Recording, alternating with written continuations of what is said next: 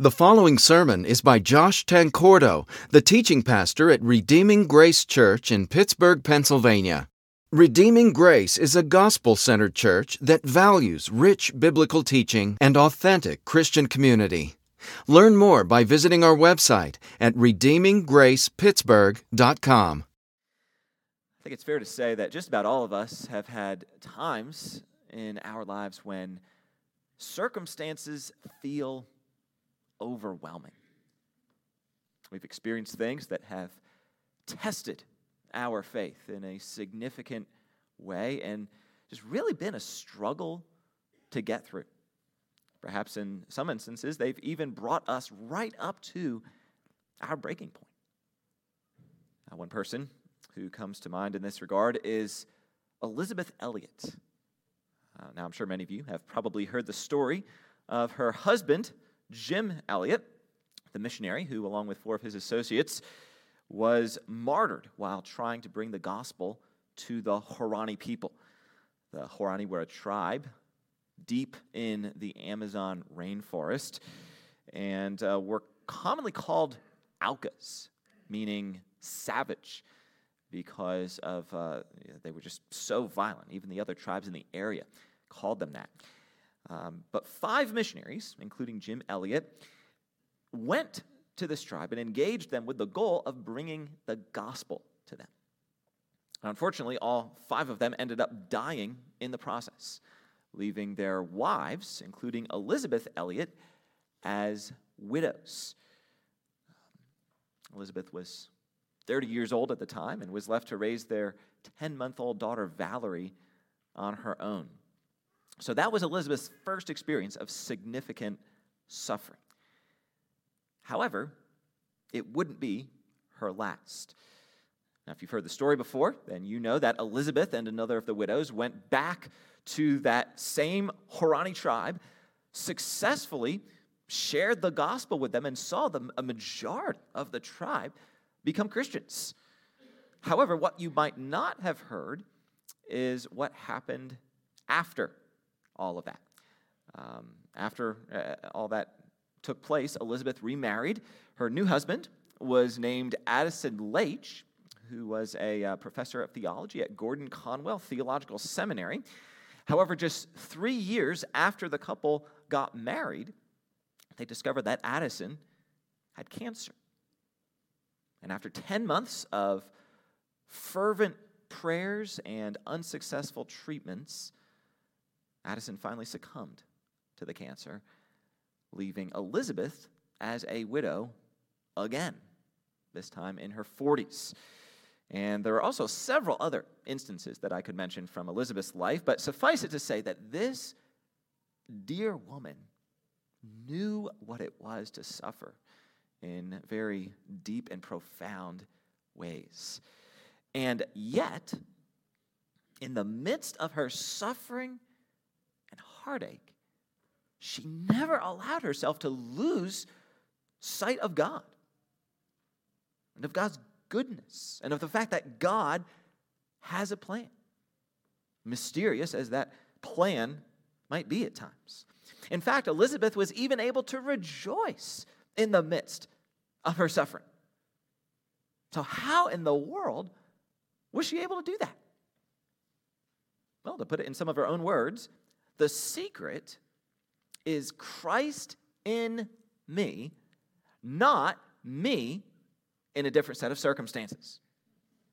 Again, the secret to joy in the midst of suffering is Christ in me, not, as is so often imagined, me in a different set of circumstances. And that truth, right there, stated so well by Elisabeth Elliot, is precisely what we're going to see in our main passage of Scripture this morning. Acts 16, 16 through 40. Uh, to remind you of the context here, Paul and Silas are traveling from city to city on what's often known as Paul's second missionary journey. Last week, we read about them arriving in the city of Philippi and seeing the Lord open the heart of a woman named Lydia to embrace the gospel, along with her entire household. We then read this about Paul and Silas's subsequent ministry efforts in Philippi, beginning in verse 16. As we were going to the place of prayer, we were met by a slave girl who had a spirit of divination and brought her owners much gain by fortune telling. She followed Paul and us, crying out, These men are servants of the Most High God, who proclaim to you the way of salvation. And this she kept doing for many days. So, this girl here has a demon in her that's uh, saying things that are technically true, but in reality are meant to mock Paul and Silas. There's also the danger that some onlookers might get confused and think that Paul and Silas are in some sort of partnership with this evil spirit. And so finally, you know, Paul has enough of these shenanigans. Uh, we read in the second half of verse 18 that Paul, having become greatly annoyed, turned and said to the Spirit, I command you in the name of Jesus Christ to come out of her. And it came out that very hour. Now, real quick here, there's a lot of debate about uh, whether Christians today uh, are able to do this kind of thing. Right? So, uh, if we believe that someone has a demon, should we attempt to command that demon to leave in Jesus' name? Or should we simply pray to God for that person's deliverance? Uh, there are good theologians on both sides of this issue. Uh, my personal view is that I don't see anything in the Bible that says we can't uh, command the demon to leave. And also, we do see several examples in Scripture, not just of Jesus issuing such commands, but also of his disciples issuing commands of that nature. Verse 18 here being just one of those examples. However, I think we should also keep in mind Paul's instructions in Ephesians 6 10 through 18 about the main ways in which Christians engage in spiritual warfare. Uh, Paul outlines the various elements of what he calls the armor of God and presents these things as essentially a ready made toolkit for spiritual warfare. And one of the most notable features, in my opinion, of that toolkit is actually what's not in the toolkit, which is any mention of speaking directly to demons or commanding them to leave. Instead, the primary ways in which we engage in spiritual warfare are astonishingly ordinary. I mean, things like reading the Bible and praying and remaining steadfast in the gospel. So, to, to sum it all up, I don't think it's inappropriate to command demons to leave in Jesus' name. I myself have done that in several situations and has also uh, advised other Christians to do that. However, I don't believe that's the central way in which we engage in spiritual warfare. I would certainly encourage our congregation to focus on the kinds of things, uh, the, the majority of our energy on the kinds of things that we see listed in Ephesians chapter 6. And if you have questions about any of that or, or want to know more, do feel free to ask me after the service. But continuing on in our passage here, we read about the aftermath of this exorcism of the servant girl in verses 19 through 24. But when her owners saw that their hope of gain was gone, they seized Paul and Silas and dragged them into the marketplace before the rulers. And when they had brought them to the magistrates, they said, These men are Jews and are disturbing our city. They advocate customs that are not lawful for us as Romans to accept or practice. The crowd joined in attacking them, and the magistrates tore the garments off them and gave orders to beat them with rods. And when they had inflicted many blows upon them, they threw them into prison, ordering the jailer to keep them safely. Having received this order, he put them into the inner prison and fastened their feet in the stocks. So, as you can see here, the situation quickly spirals out of control. Paul and Silas are dragged out into the town square, vilified by an angry mob, stripped of their clothes, beaten with rods until their backs are probably a bloody mess thrown into the maximum security wing of the local jail, and then forced into stocks that were specifically designed to make things as uncomfortable as possible. So, if any of you have ever had a, a, gospel conversation with, with someone that you didn't think went very well, I'm pretty sure Paul and Silas have you beat there. And yet, we read the most amazing thing in verse 25. About midnight, Paul and Silas were praying and singing hymns to God, and the prisoners were listening to them. And it's from that that we see the main idea of this passage come into focus, which is that the joy of knowing Jesus transcends any situation we'll ever face. Again, the joy of knowing Jesus transcends any situation we'll ever face. Now, there's a lot we could say about this joy, but the first thing I'd like us to observe here is that this joy wasn't in any way the product of Paul and Silas being in denial about their situation or not feeling the weight of their circumstances. Uh, notice in verse 25 that they were not only expressing their joy by singing hymns to God, but were also praying. Although we're not told what exactly they were praying for, uh, it's hard to imagine their requests not uh, including numerous um, petitions for help and for God's intervention. So they were fully aware of the dire situation they were in, and yet they were filled with joy. How was that possible for them? We have to ask. And even more, how is that possible for us? And first and foremost, I believe it's because of Jesus. It's the joy, as stated in the main idea, specifically of knowing Jesus, that transcends any situation we'll ever face. You see, all of the earthly blessings that we often enjoy can be taken away from us. Things can happen to our family. I mean, we're seeing that in Ukraine right now, right? Things can happen to our family and to our health and to our homes and to our jobs. And on and on we could go. None of it is ultimately secure. It can all be taken away at any moment. And yet, our relationship with Jesus and the blessings that we have in Him can never be taken away, right? The blessings of being redeemed from our sins, and clothed with Christ's righteousness and being indwelt by the, the very Spirit of God, adopted into God's family, made heirs, First Peter says, of an inheritance that can never perish or spoil or fade. These are all blessings that can never be taken away. And therefore, even when other blessings are taken away, we can rejoice in the fact that these blessings won't be. We'll always have Jesus and the blessings found in him. And friends, as long as we have Jesus, truly, we have everything. We'll never be lacking anything essential to our joy.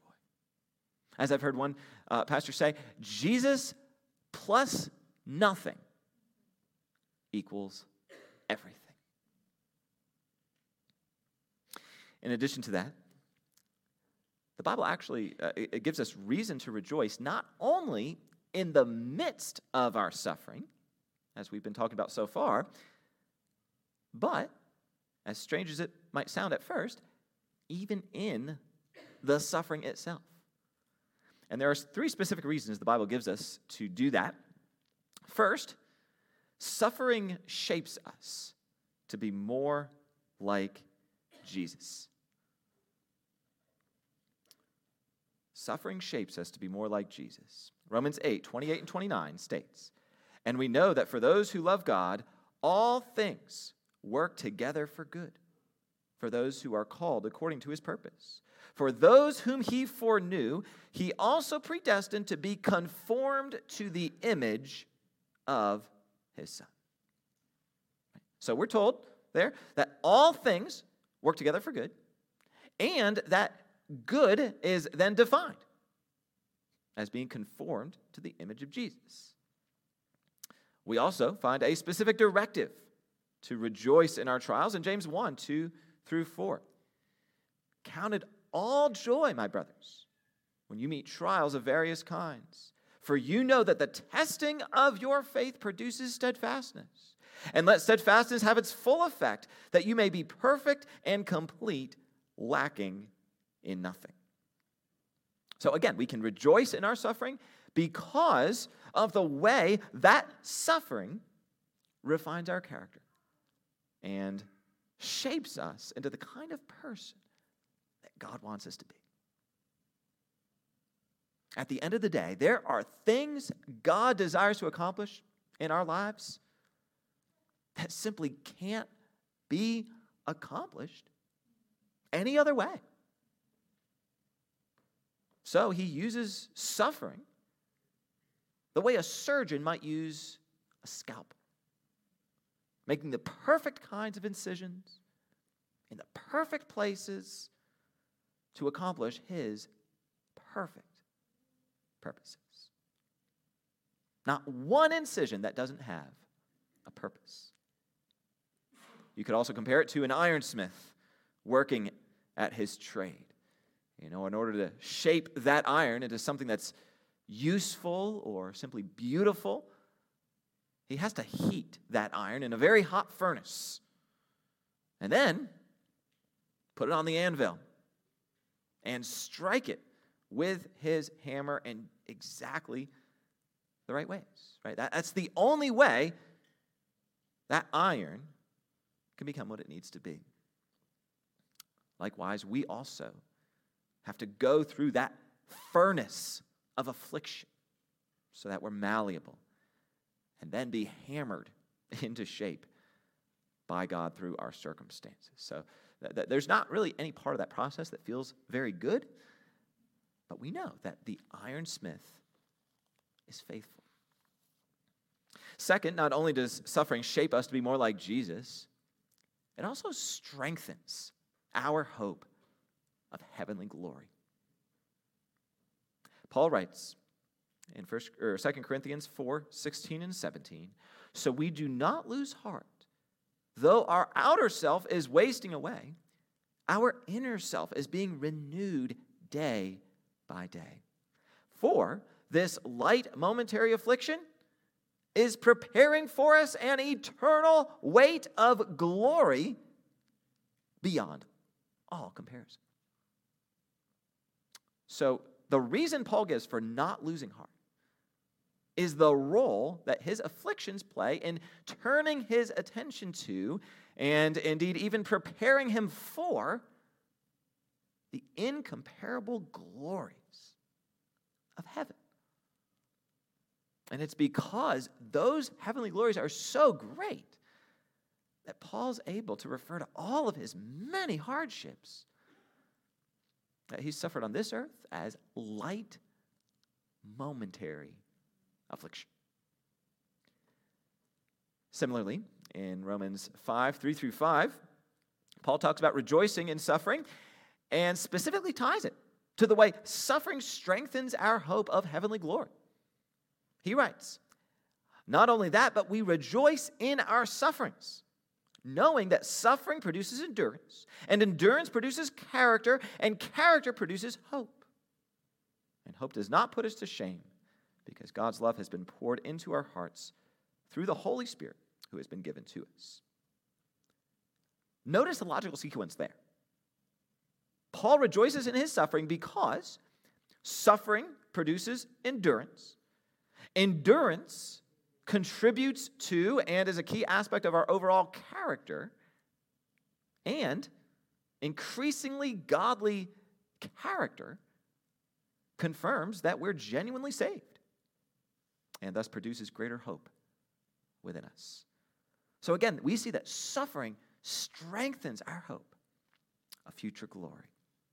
And then finally, a third reason to rejoice in suffering is that suffering weans us from earthly pleasures so that we might find infinitely greater joy in Jesus. You know, it's pretty easy, even natural, for us to get caught up and all of the treasures and pleasures of this world. Even though these things are very shallow and, and temporary, they're also right in front of us and um, offer some measure of immediate gratification. Yet God has a plan for weaning us from these earthly pleasures so that we can experience more of the infinitely greater pleasures found in Jesus. And God's plan for that weaning process consists of one element in particular that's especially important. I'll give you a hint. It starts with an S and ends with suffering. you guessed it, suffering. It is suffering God uses for that purpose. God's method is to temporarily take away from us everything that's been functioning as a cheap substitute for the pleasures found in Jesus so that we're essentially left with no other choice but to start looking to Jesus for those pleasures and that joy.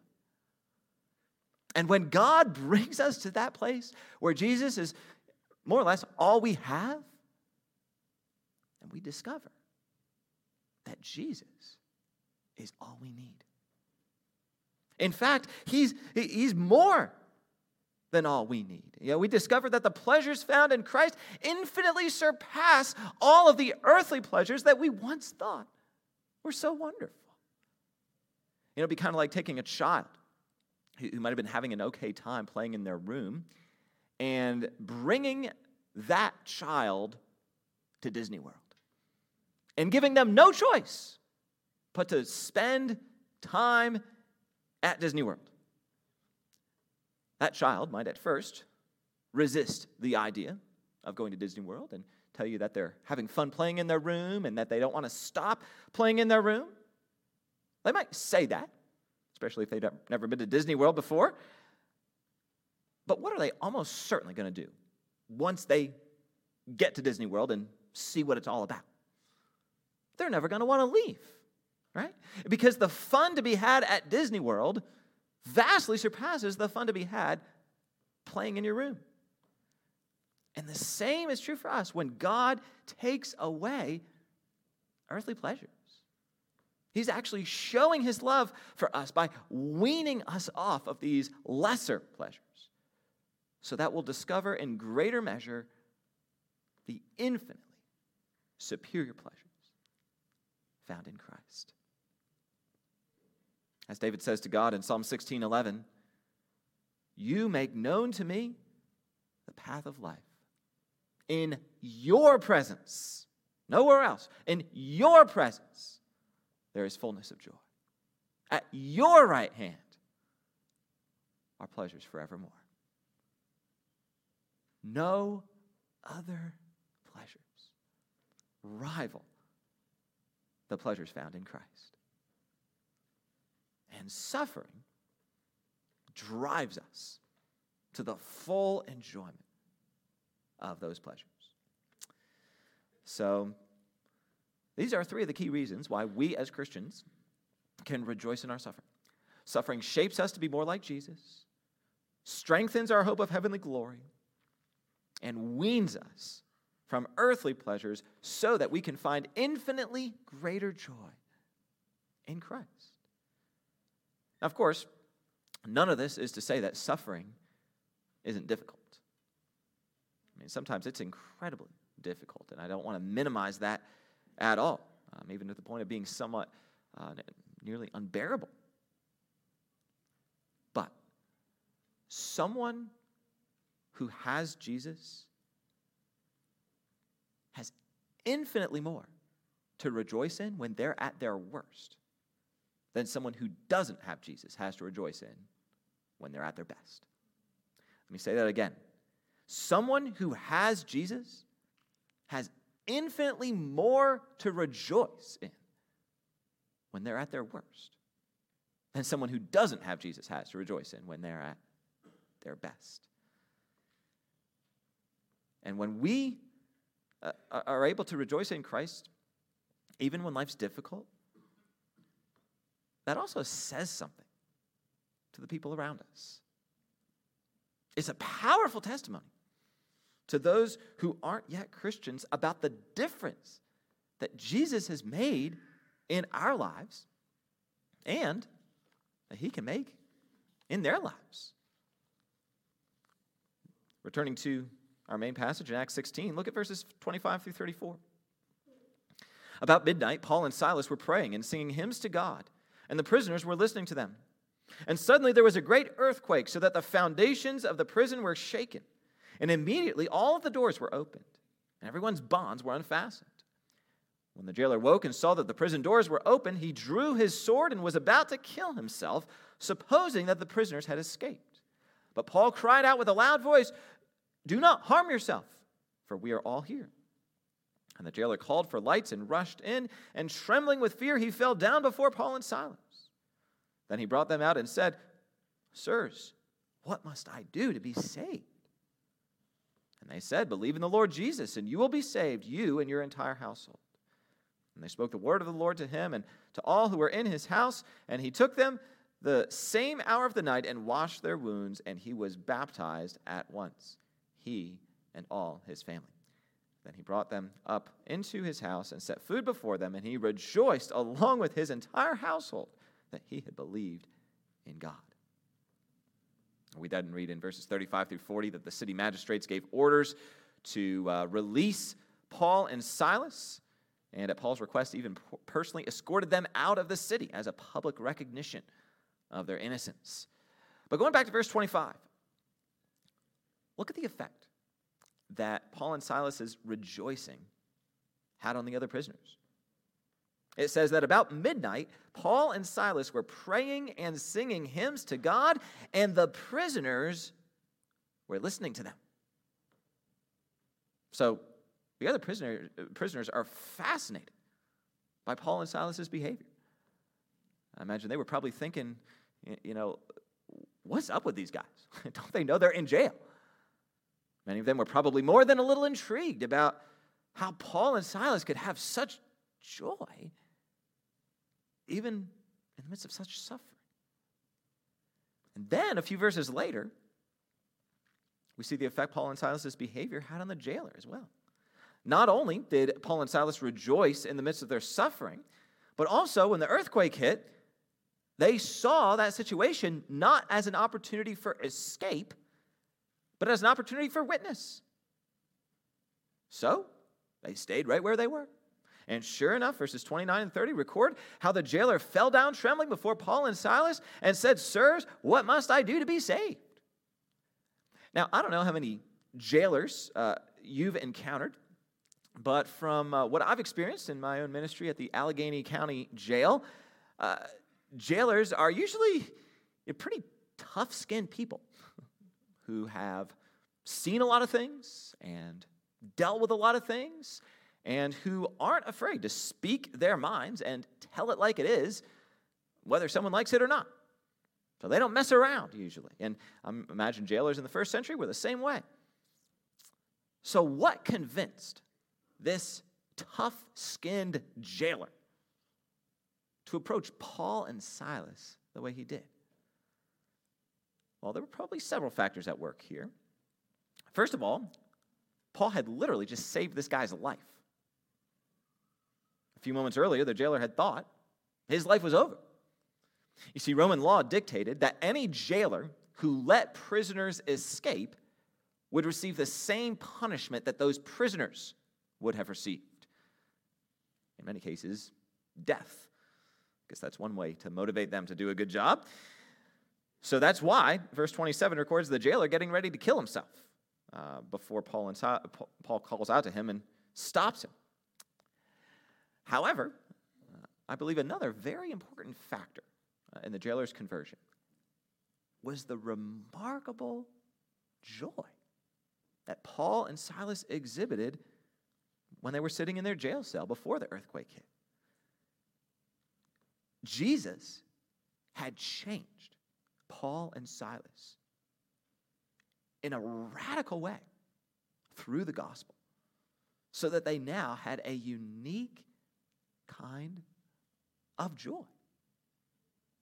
And that joy stood out as an anomaly from anything the jailer had ever seen before. And likewise today, when we're in the midst of suffering, what a powerful testimony it is when we as Christians exhibit a joy that transcends our circumstances. Don't underestimate the impact you can have on the people around you by the way you respond to suffering. Will you continue trusting in God and finding your strength in God and even praising God in the midst of whatever trials might come your way? That right there will make a greater impact than the people around us than just about anything else that we could do or say. If you want to show someone who's not yet a Christian that the gospel has real power to change people's lives, let them see you rejoice in your suffering. And that'll probably speak more powerfully to them than a hundred other conversations ever could. And maybe, just maybe, that's a part of God's purpose in allowing you to go through that suffering. Have you ever considered that before? Have you ever considered the possibility that God may have allowed that trial into your life, at least in part, specifically because He wants you to rejoice in the midst of that suffering and thereby bear witness to people in your life about the God you worship and the gospel you believe? So let me encourage you, no matter what your circumstances may be, to vigorously, relentlessly pursue joy in Christ. Push through anything and everything that might be weighing you down and fight for that joy every day. I mean, it, it is a battle, but I believe a battle that's worth fighting. And as I've already alluded to several times, the ultimate source of our joy is, of course, Jesus. Friends, understand that there is not a single path of suffering you'll ever travel that Jesus hasn't already traveled ahead of you. He knows from experience how broken and messed up this world is. He experienced it himself for 33 years,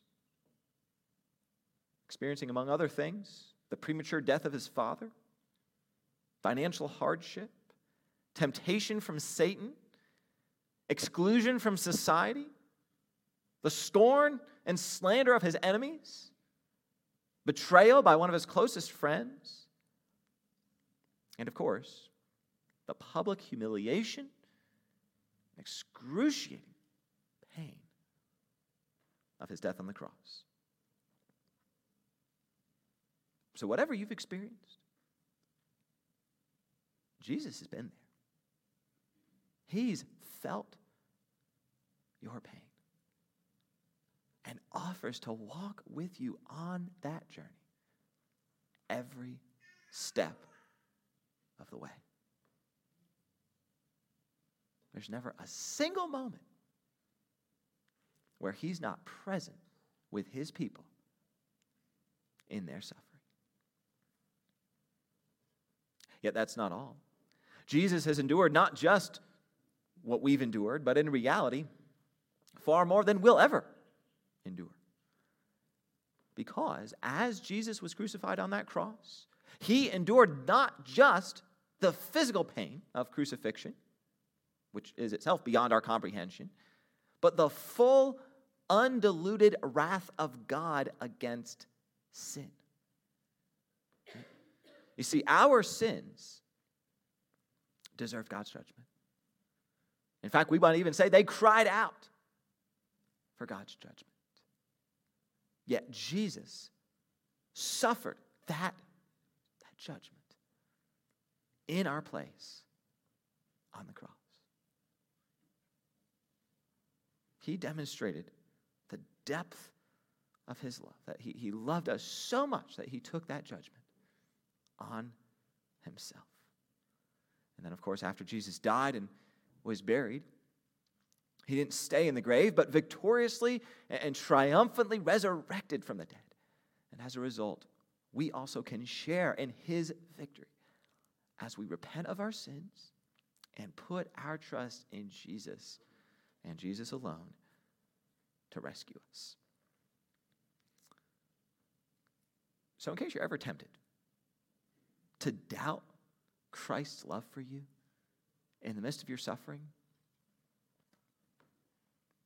just look at the cross